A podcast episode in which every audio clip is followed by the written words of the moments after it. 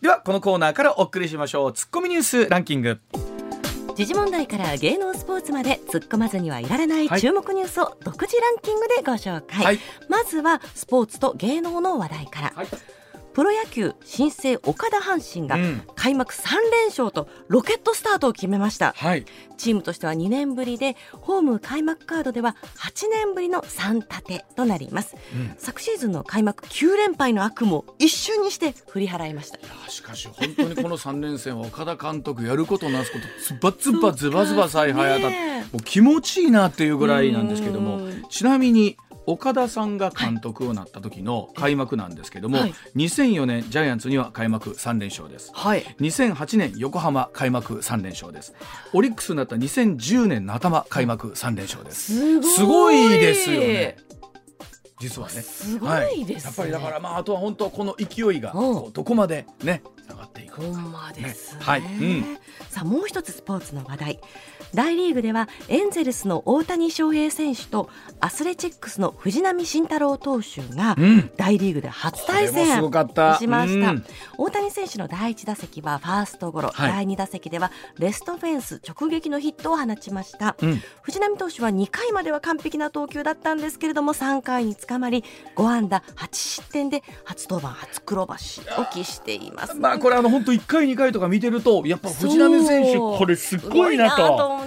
え覚醒かっていうところだったんです。まあまあ、あのでもやっぱりいっかいにかいのポテンシャルやっぱ持ってらっしゃるということですから、うんうんうんうん、ね、まあ、次の登板もう一回チャンスあると思いますので、ね、はい、どんなピッチング見せてくれるのか、ね、しかし大谷藤浪はワクワクしますね。そうですよね、はい、すごいね、はい、同級生、うん、さあ続いては訃報をお伝えします、うん、音楽家の坂本龍一さんがさんがつにじゅうはちにちに亡くなりました、はい、ななじゅういっさいでした、うん、海外メディアでも相次いで世界の坂本の死を速報で伝えています。あの今年のいちがつに高橋幸宏さん亡くなって、ね、ワイエムオー は細野晴臣さんお一人ということになっちゃったんです、はい、今でもあのちょこちょこ、ね、うん、動画とかで見聞きするんですけど、はい、かっこいいですよ ね, ですよね。でもまあ世界でもやっぱりこう、ね、あの速報で伝えられるということですから、いかに坂本龍一さんという方が世界に影響を与えたのか、ね、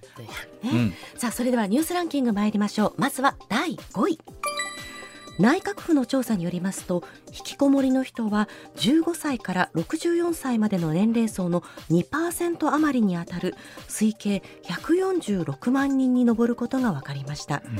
引きこもりとなった主な理由の一つとしておよそごにんにひとりが新型コロナウイルスの流行を挙げ、うん、コロナ禍での社会環境の変化が背景にあることを伺わせる結果となりました、まあ、これはあのよくあの中学生高校生とかね、うん、大学生ぐらいの方のイメージってあると思うんですけど、もちろんこれ大人になってもということですし、えーですね、まあ、やっぱコロナの与えた影響っていうのはやっぱ大きいなと思いますし、こう本当これ国としてどんな対策ができるのか、はい、ということですよね。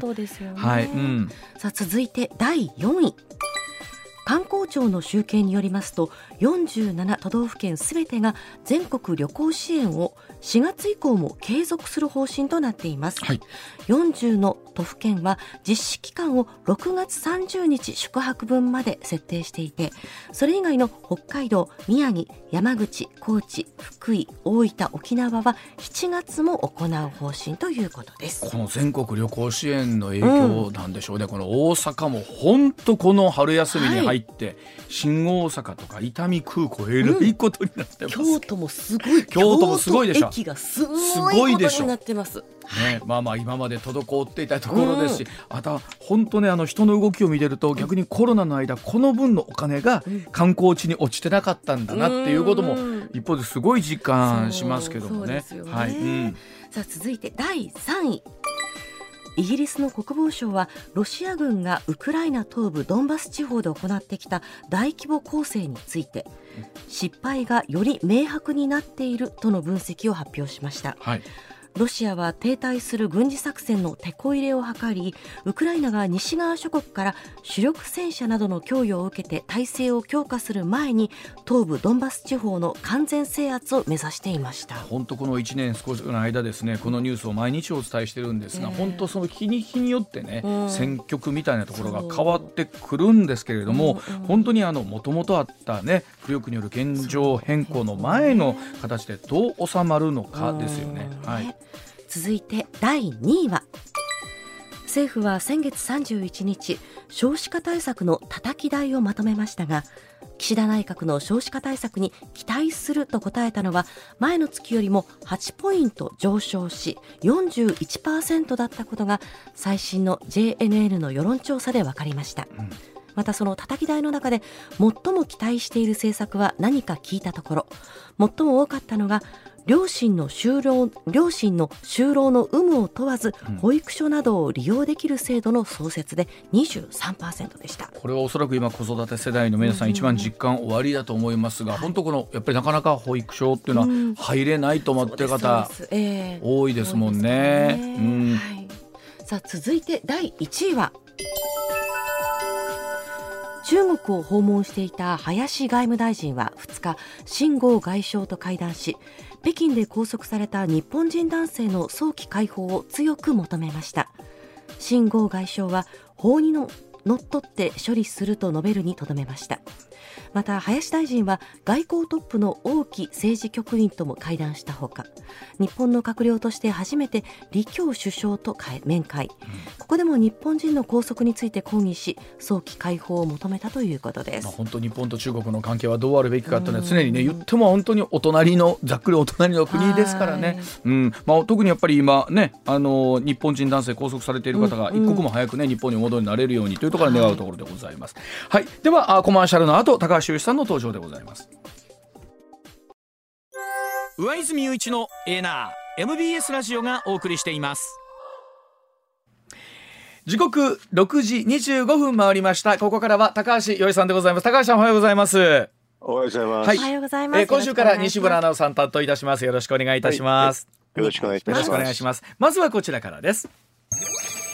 立憲民主党小西洋之議員の処分が発表されました。猿のやること発言でございます。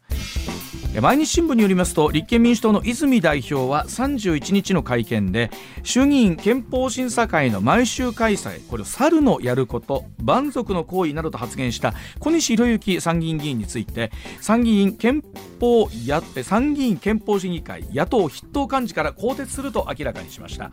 小西の発言について泉代表はまかりならんと私も考えている党としても謝罪を申し上げたいこういった発言は党の見解とは異なるものだと述べました。泉氏は小西氏を注意したことも明らかにしています。さあこの中でございますが高橋さんまず今回の一連のこの小西議員の発言はどんなふうにご覧になるでしょうか。まああのこの発言の前にずっとあの国会でやってたんですよね、はいえー、と参議院の予算委員会で、えー、でそれが、まあ、あの高市さんにずっと言ったんですけど 文, 文書がそもそも公文書だっていう、まあ、行政文書だって言ってたんですけどね、はいうん、その行政文書がそもそもが中身が怪しいから、はいうん、追及できなかったんですよね。それで結果的にはどうなかったかっていうと普通はあの、まあ、あの高市大臣の罷免っていうかね辞職を要求してたん で,、うん、たんで一番最後の時少少なくともあの小西さんの主張が結構良ければね、うんえー、と問責決議って必ず出るんですよ。ほう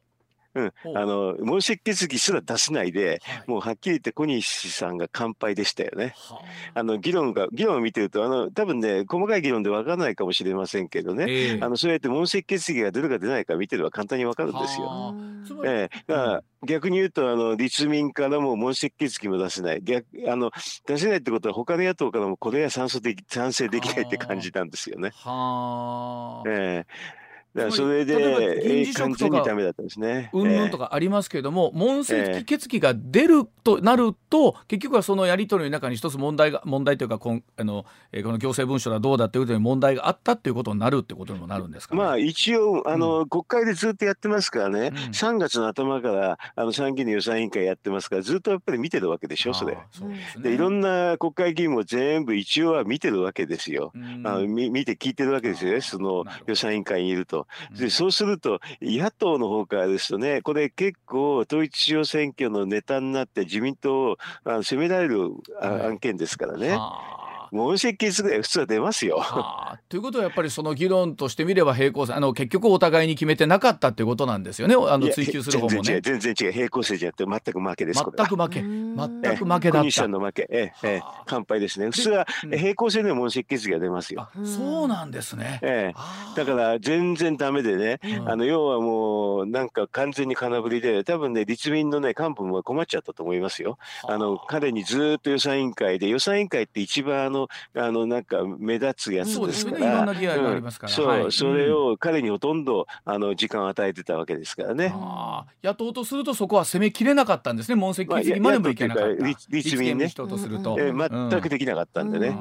あのもう話にならないです。だから一番最後の日なんかあれですよね、文書が不正確だから、うん、行政文書が不正確だからあの更迭なんかできませんってはっきり言ってみんな言っちゃみんなあの岸田さんなんかも言ってましたからね、これダメなんですよ、あそこまで言っちゃうと。今回我々この件では行政文書って本当になんかすごい公的なとかいろんなものを考えたんですけど、ええ、行政文書にもあのいろんな行政文書があるってこと、玉石混交です。だから配布先とかそういうの見てれば、うん、あのすぐ分かります。私多分言ったと思いますけどね、はい、あの要するに身内だけで、うん、あの旧郵政の身内だけ、総務省の中の旧郵政の身内だけで回してたやつなんで、うん、あれはもうダメですね、うん、あの普通はあの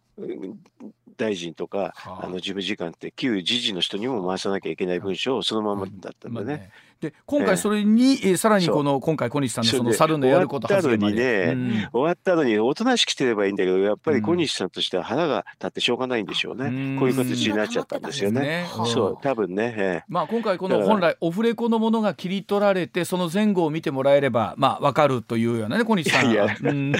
ダメですよあれは、うん、オフレコだってみんながあのテープレコーダーなし アイシー レコーダーなしてたんですから、ねえー、ああのそんなこと言ったらあれですよ、秘書官のうん、なんだっけなあのえー、っと岸田さんの一週間のなんかあのありましたね、性的ありましたね、性的な話ね、はい、エルジービーティー の話がね、はい、ああいうのも出るでしょ。だからあれはダメですね、もうね、うん、今回どうでしょう、やっぱり今回あのこういった形で、えー、憲法審査会の筆頭幹事からもね更迭されるということは、小西さんにとってというか泉さんにとってみればもうこれはやむなしというところなんでしょうかね。こうなっていくらなんでもそうでしょう、うん、それで黙ってればよかったものをね、うん、もうどんどんどんどんもう暴走しちゃってて、うん、多分ことを聞かない状態ですね、うん、今は、はい、もうあのこれはね本当にだ、それであれでしょう、もう法的措置を取る取るって連発するから、はいねうん、あの今まで小西さんの方についてた、まあ、あのリベラル系のマスコミですらね、はい、みんなもう反対に回っちゃいましたよね。うんなるほど。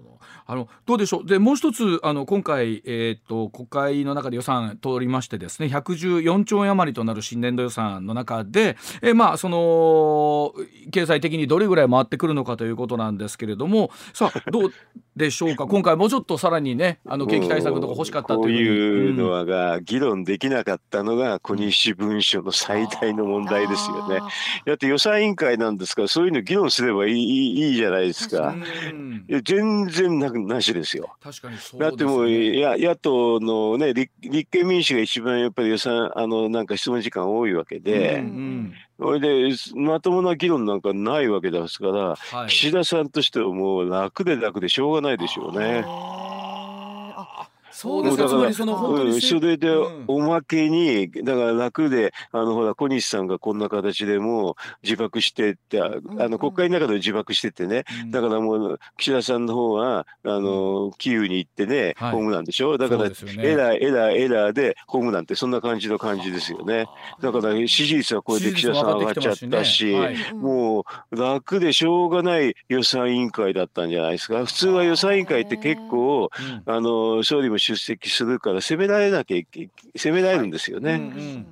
でもっと例えば補正予算のところというか景気対策のところなんていうのはもっと本当は議論時間かけてもよかったのに、うん、私は言ってもしょうがないですけどね、こんなあのねあのあえて 2, にちょう円ちょっとの予備費使ってお茶を濁しちゃったんだけど、はいまあ、本当ですとこれ今いい感じで賃上げなんかも、ね、あの進んでる折なんで、はいあのまあ、ちょっとねあの ジーディーピー ギャップっていうで、はい、総需要と総供給の差をざっくり計算すると大体 20, にじゅっちょうえんぐらいあるんでね、はいうん、これにちょう円から一桁増やしてにじゅっちょうぐらい円の対策するともう好循環に入るのはもう見えてる感じでしますよ、うんうん、でそこでそのにじゅっちょうが出せなかったいやいや誰も責めないから誰もあれでしょ、そんな議論にもすらならなかったわけでしょ。うわあのすごいたらればですけど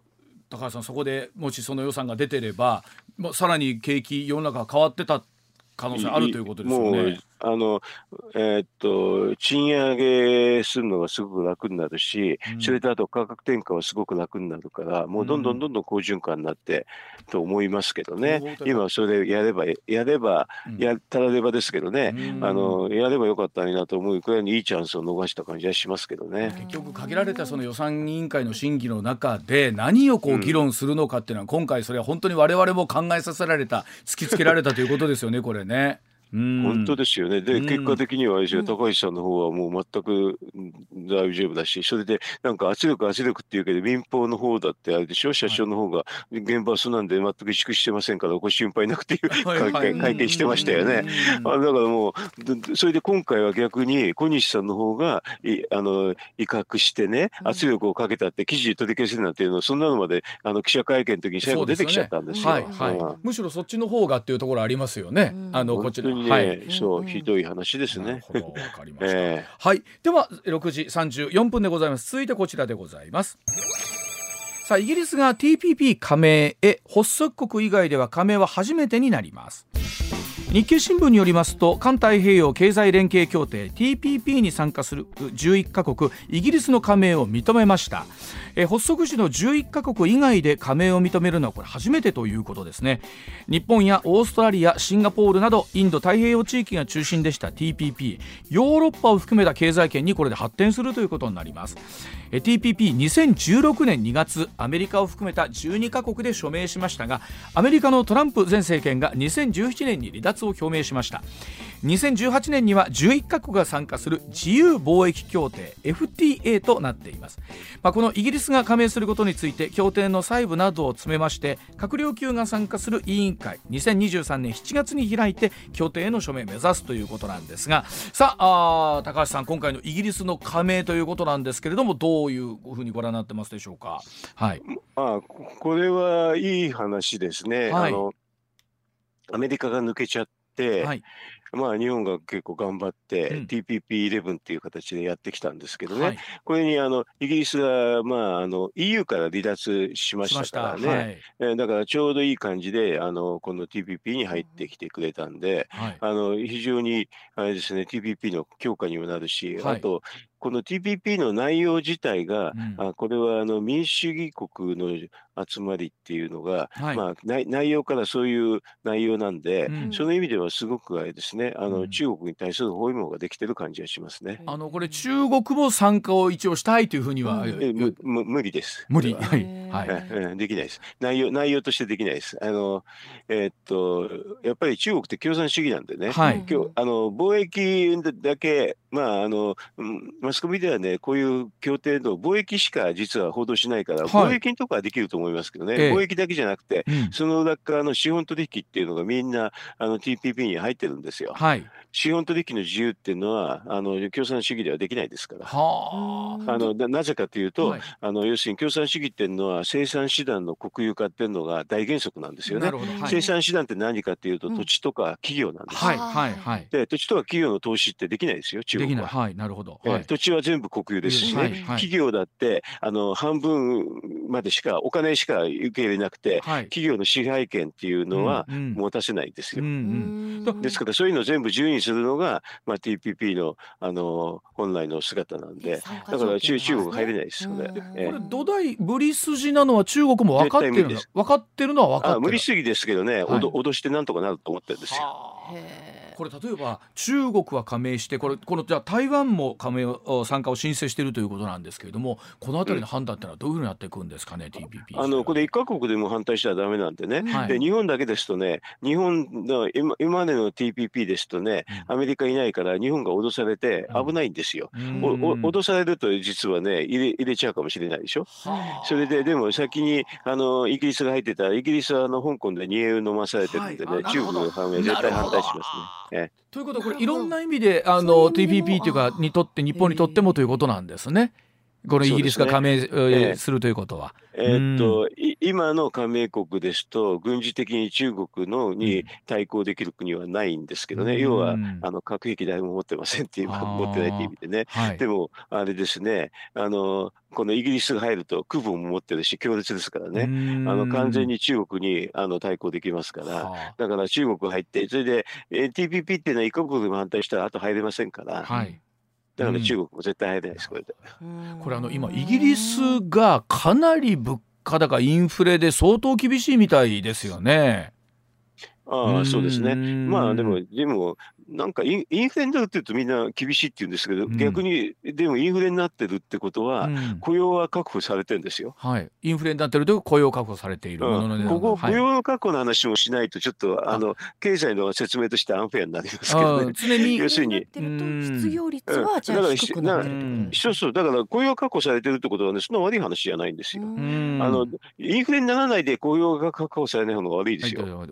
つまり高橋さん常におっしゃっている、常に雇用っていうかあの失業率とのどういうふうな見方をするのかっていうところってことですよね。もちろんそうです、うん、だからあのインフレだ大変だ大変だって言うんですけど、うん、一応みんな職はあるんですから、うん、それほど大した話じゃないですよ、うん、あの要はインフレにならないでデフレみたくなってて職がない方のがひどいですよ、うん、あのなんか昨日か一昨日そのなんか映像で見てたらスーパーから本当にこう物がなくなってて皆さん食費を抑えのにね、そこがだから、うん、え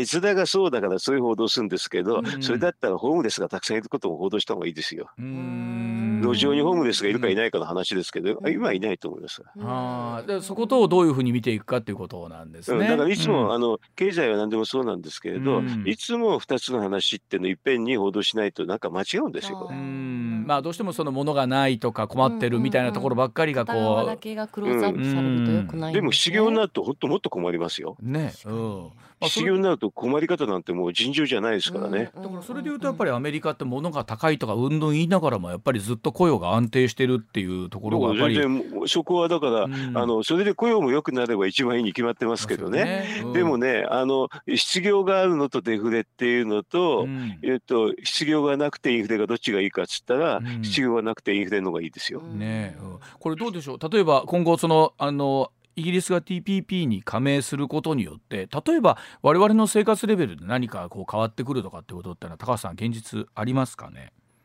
生活レベルって、うん、えー、まあイギリスが今まで買ってるものがっていうレベルですから、うん、それは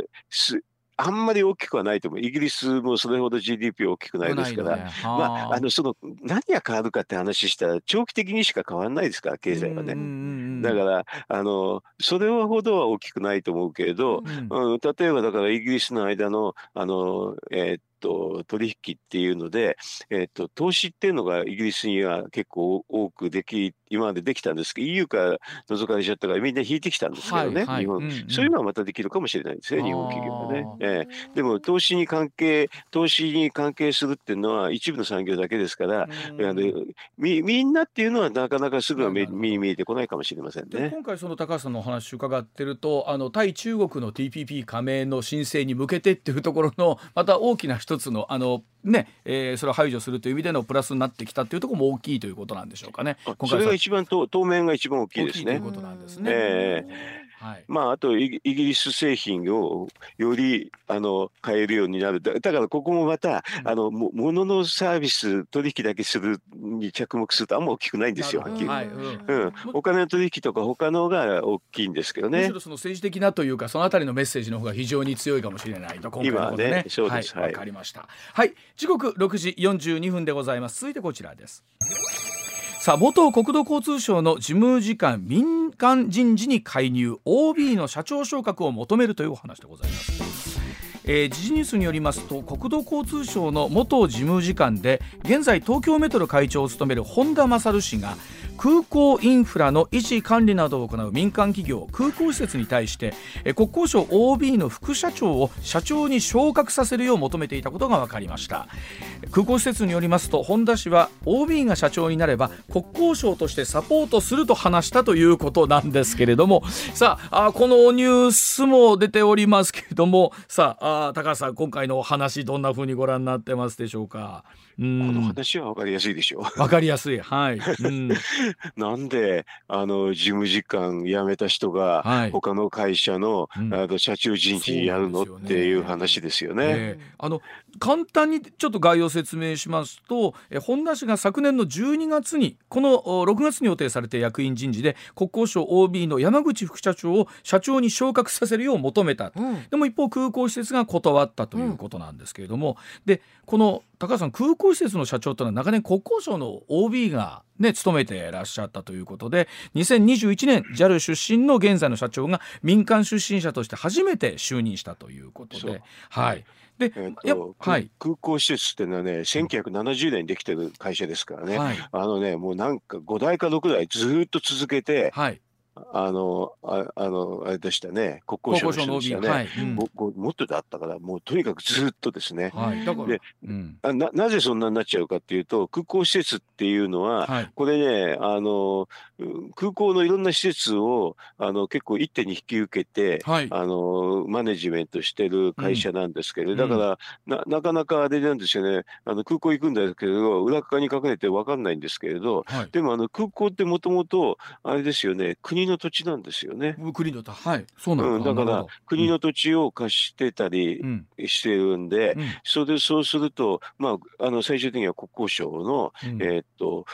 空港法っていうのがあってね、はい、空港法に基づく指定業者っていうのしかこの空港施設はできないんですよ。なるほど、はいはい、だからそういうふうに空港とあの国交省とすごく絡ん、絡んでるのは間違いないんですよね。ということはここに、うん、あの民間 ジャル 出身の今の社長来られたっていうのはかなり画期的なことだったんですね。これはものすごい画期的で、うん、実はこれね菅政権の時の話なんですよ。だからものすごい画期的なことを実はやってて、はい、その揺り戻しがあるんですけどね、はい、でもその菅政権の時に実は同じような話がもう一個あってね、はい、これは何かっていうと、ここはちょっとね見え、見えやすい話だから、はい、ニュースにもちょっとなったんですけど、東京メトロっていう会社があって、はいええ、東京メトロっていうと大阪でも大阪メトロってあると思いますけどね、あの東京メトロっていうのもあ、まあ、東京の方にあの地下鉄の会社があって、うんありますねはいうん、ここをあの上場させるっていうのを、うん、実は菅政権の時にじおなちょうどほとんど同じ時に決めてるんです。はいはいうん、だからこの東京メトロってこのこの今回文句あのなんかよくやりした人が代表取締役会長になってる人ね。はい、で, ね、はい、でこのまあ大体ねあの上場 さ, させると天下りできなくなるんですよね。うんはいうんうん、だからこの人は多分東京メトロの上場方針反対なんですよ。それで自分のためですよ。これでね、あの先ほどの空港施設のちょっと前に上場させてるから、はい、それで民間の人があの、えー、っと社長になってるって今回、うん、えー、っと横やりを拒否するのもうちは上場会社ですからそんなことできませんって、はい、そういう拒否の仕方があるわけ、はい、だからそれに結構ね恐怖感を覚えたこの人が動いたって可能性かなり高いですよね、うん、あのこの国家公務員法の中でね、あの現役の職員が利害関係者の企業に地位に要求を行うことを禁じてるんですけど、 オービー がこれ対象外ということなんですね。まあね、うん、あのその法律作ったのは私なんですけどね、はいはいえー、なんですけど、はい、その時いろいろと天下りはけしからんけしからんって言われて、天下りの問題なんてもうごじゅうねん以上、うん、もうろくじゅうねんかな、ずっとけしからんって言われて誰も法律作れなかったんですよね、はい、でそこででも一生懸命頑張って法律作ろうと思ったんだけど、はい、どうしても役所の役人が斡旋した時しか法律では規制できないんですよね。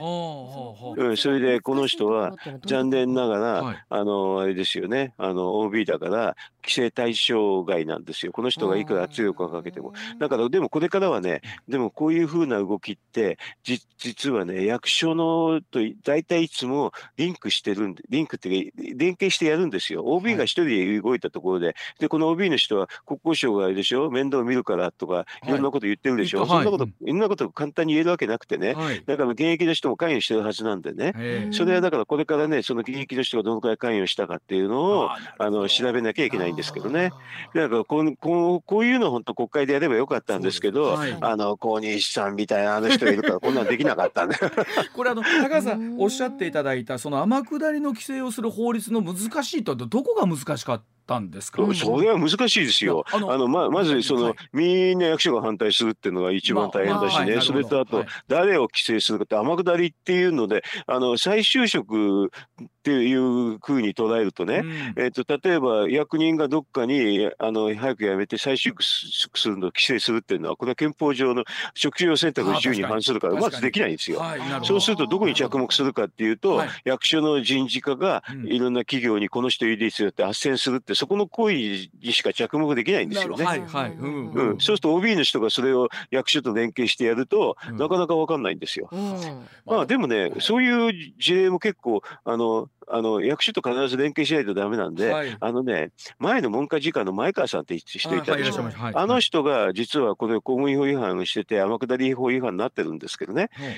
それは実は役所とすごく連携しているっていうのがすごくあの証拠が明らかに出ちゃったからなんですよ。あれこれ特になんていうんですか、こう上がっていくにする役所の皆さんもね、ポストがだんだんこう少なくなってくるし、どうしてもそこのところで次の就職先っていうのはこう民間と全て例えるのもどうかと思いますが、出てきますよね、どこかで。あのあだから民間も一緒ですよ、うんね、あのだから民間も、えー、と例えばね、あの御社のこと言っちゃうとあれだけど、はいはい、あの要するに、えー、御社じゃない放送業界のがあるんだけど、はい、新聞社の方から来るでしょ、はい、その時に辞め、辞めた人が自分で来てるわけじゃなくて、うん、し親会社の方からこんなのどうですかっていう話が来てるんですよ。はいはいはあ、あのうちのところはもう今資本が独立してますんであれですけども、他の他のね、はい、あのところで他のメディアのところで、あの結構これはクロスホールディングって言って、あの新聞社が親会社のところ多いでしょ、はい、そこのところは親会社の方の人事の人が、うん、その子会社の方の人にうち今度次の社長これでどうですかっていうふうに話はやってるんですよ。もうというケースもある、まあ、ありますもんね、えー、ありますよ。だからそれと一緒でね、だからもうみんな人事の一環でやってるから、親会社の方の人事政策としてやってるんでね、うん、親会社の方がもう今回で言えば国交省ね、これが全く無関与、無関与っていうのはなかなか考えにくいんですよね。うん、例えばその現役職員が関与していたっていうのはどういうところからこう見出す、はい出るんですかね。あ、これはね、メールとかそういうの見ちゃうたくさん。はあ。そういうの今は分かるんです結構。これで国交省なんか時々やってるから、うん、あのそういうふうなこの再就職監視委員会っていうのがあってね、うん、国のそれはあの国家公務員法のこの天下り規制の時に一緒に作った、はい、あの組織があるんですよ。はい、そこはこれから調べると思いますよ。うん、これどうですよ、やっぱりあのこういった話っていうのはやっぱりこうまだ、えー、ちょちょこちょここうやっぱ表立って出てくるのがありますよ。うん、それはもう何代何代もっていうのはたくさんあるから、あのなんか怪しいのはたくさんあるんですよ。だから本当はマスコミもね、こういうところをね、うん、あのやっ取り上げてもらうといいだろうと私なんか思ってて、うん、これで実はこれがすぐ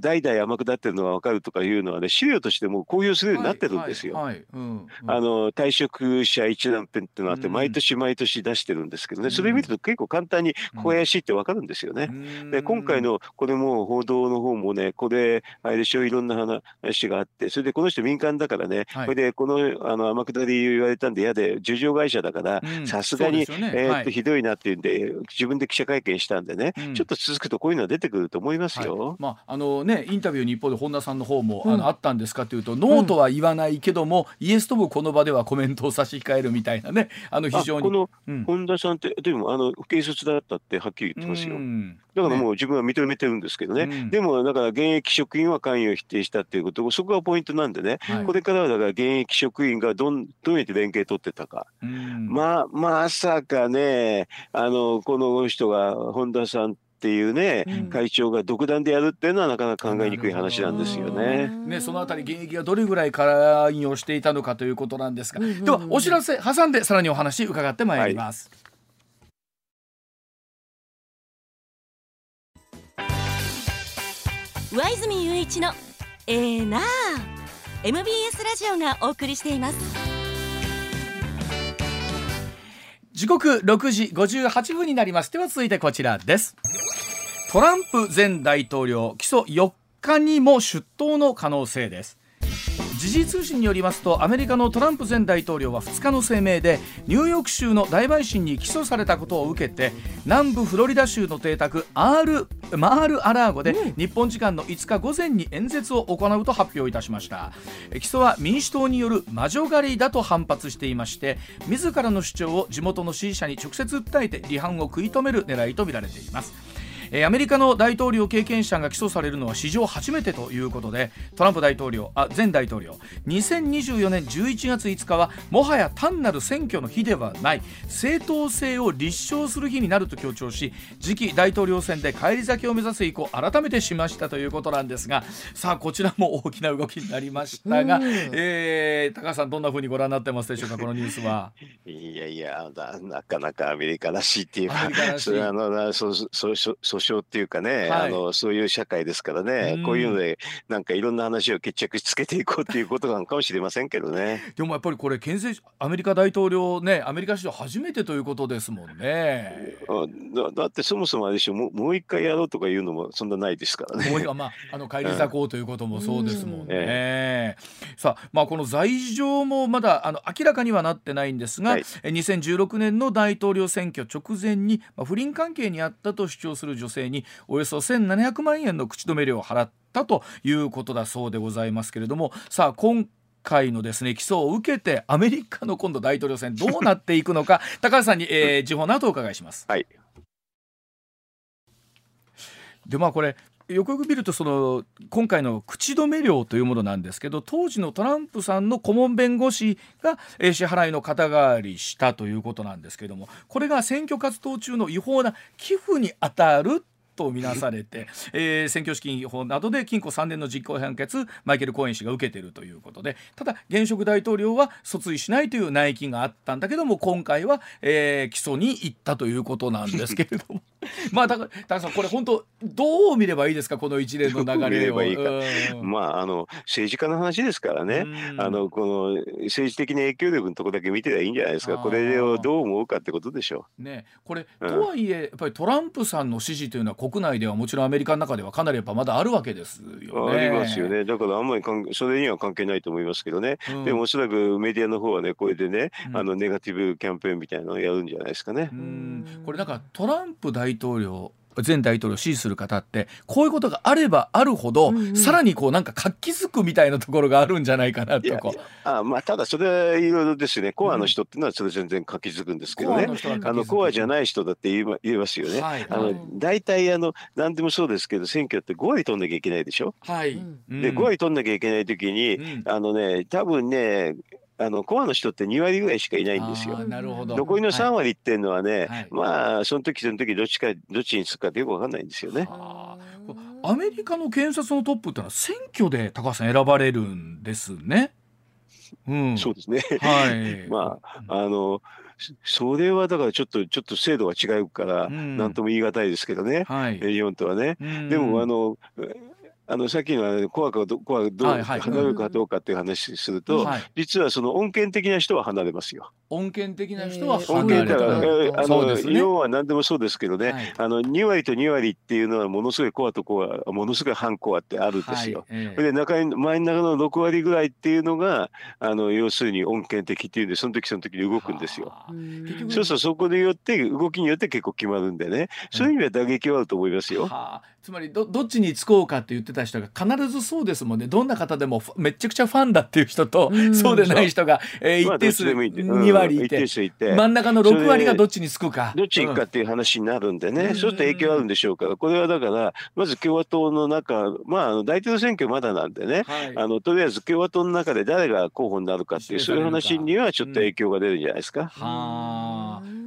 本当にこのアメリカっていうようなことにトランプさんっていうのはその一定数のお好きな方のイメージがなんか強いですよね。あの報道がそういうするからですよ。先生にわりにわりしかないんですよ正直は。まあトランプはもうちょっと多いかもしれない、さんわりぐらいかもしれませんけどね。えー、でもねあのトランプに投票する人の全部がすごい怖ってそれはないですよ。あー、なるほど。まあでもなんかそのあたりがにせんにじゅうよねん、まあそうですね、おっしゃるようにまずは共和党の中で指名されないことには出られないわけですもんね。そうそう、だから、はい、その時に、うん、あの今はあの多分デサンティスっていう人がいてね、はい、うん、えー、この人があのこの人は、えー、とカリフォルあフロリダ州知事なんですけどね、はい、うん、これでよんじゅうよんさいですからね、うん、まあ、トランプとはものすごく対照的ですよね、若くてっていう感じで、えーえー、でもでも若いトランプとも言われてますからね、うん、まあ、どちらも似たような感じかもしれないし、そうするとデサンティスの方がちょっと有利になるっていう感じはしますよね。だってふたりともトランプトランプと同じだって言われて、まあ、一人はまさきトランプですけどね、はい、このデサンティスも若いトランプって言われてるんですけど、それだったら賢いトランプとかいろんな言われ方、そうそう、賢くて若くて、うん、こういうふうなスキャンダルがない方がいいっていうふうに思っちゃうでしょうね。あの、どうなんですか、例えばトランプさんが大統領になってから民主党と共和党とかよりこうなんかこうはっきりしたかなみたいなイメージってあるんですけども、もともとやっぱりアメリカ国内ってそれぐらいはっきり分かれてるのか、いやトランプさんの時が非常にこう強く見えすぎたのかっていうのは ど, どうなんですか高橋さん、そのあたり。まあそれはあれでしょう、トランプの話をねすごくね、うん、あのネガティブに言えば、ね、そうに見えるけれど、はい、でも案外あれですよね、いろんな政策見てるとそれほど、はい、あれですよ、極、まあ、右じゃないですよあの人は。あ、そうですか。だってあれじゃないですか、雇用が重要だって言ってるじゃないですか、はいはいそうはい、雇用が重要なんて民主党が言う政策ですよ。あ、本来そう、あ、そうですよね。そうですよ。はい、うん、それで、うん、案外あのトランプはビジネス家だったから、はい、あの外交は強硬姿勢じゃないですよ。ええ、うん、あのなんなら北朝鮮にも電撃で訪問してとかいろいろありましたもんね。訪問が先でしょ、うん、はい、あの要はぐ軍事よりかはあのそういうまず話すっていう方が先なんですよね。だからトランプの時には多分戦争はないだろうってみんな思ってましたよ。だからどちらかというとあのバイデンの方がまあちょっとあのあれですよね、あの、まあ、先走っちゃって、うんうんうん、あのウクライナもそうだし、はい、あとアフガンもそうだし、はい、結構 ミ, ミ, ミスってるんですけど軍事行動はミスってますよね、はい、だからそういうふうに見るとそれほどトランプだってすごく極右っていうかね、うん、右の政策ではないですよ。はあ、ただあのあの特にやっぱり大統領議会のとあの議会にねこうわっとみんなで前へ進もうみたいなことでああいう大きな混乱が起きると、ああなんかそこに対してうんと思っちゃったりするケースもね出てきますもんね。まあ、ね、あのしあの結構政治のねあのあまりも経験がない方ですからね、いろんな発言があってそこが面白かったんじゃないですか。う、ね、うん、まあ、結局でもこの方を軸に、えー、となるならない、結局はトランプさんっていうのが一つのやっぱりなんかにせんにじゅうよねんのテーマになるわけですかね、うん、あのにじゅうさんねんの後半からにかけてというと、まあ、あのね、あのデサンティスもね、うん、賢いトランプですからトランプかもしれませんね。なるほど。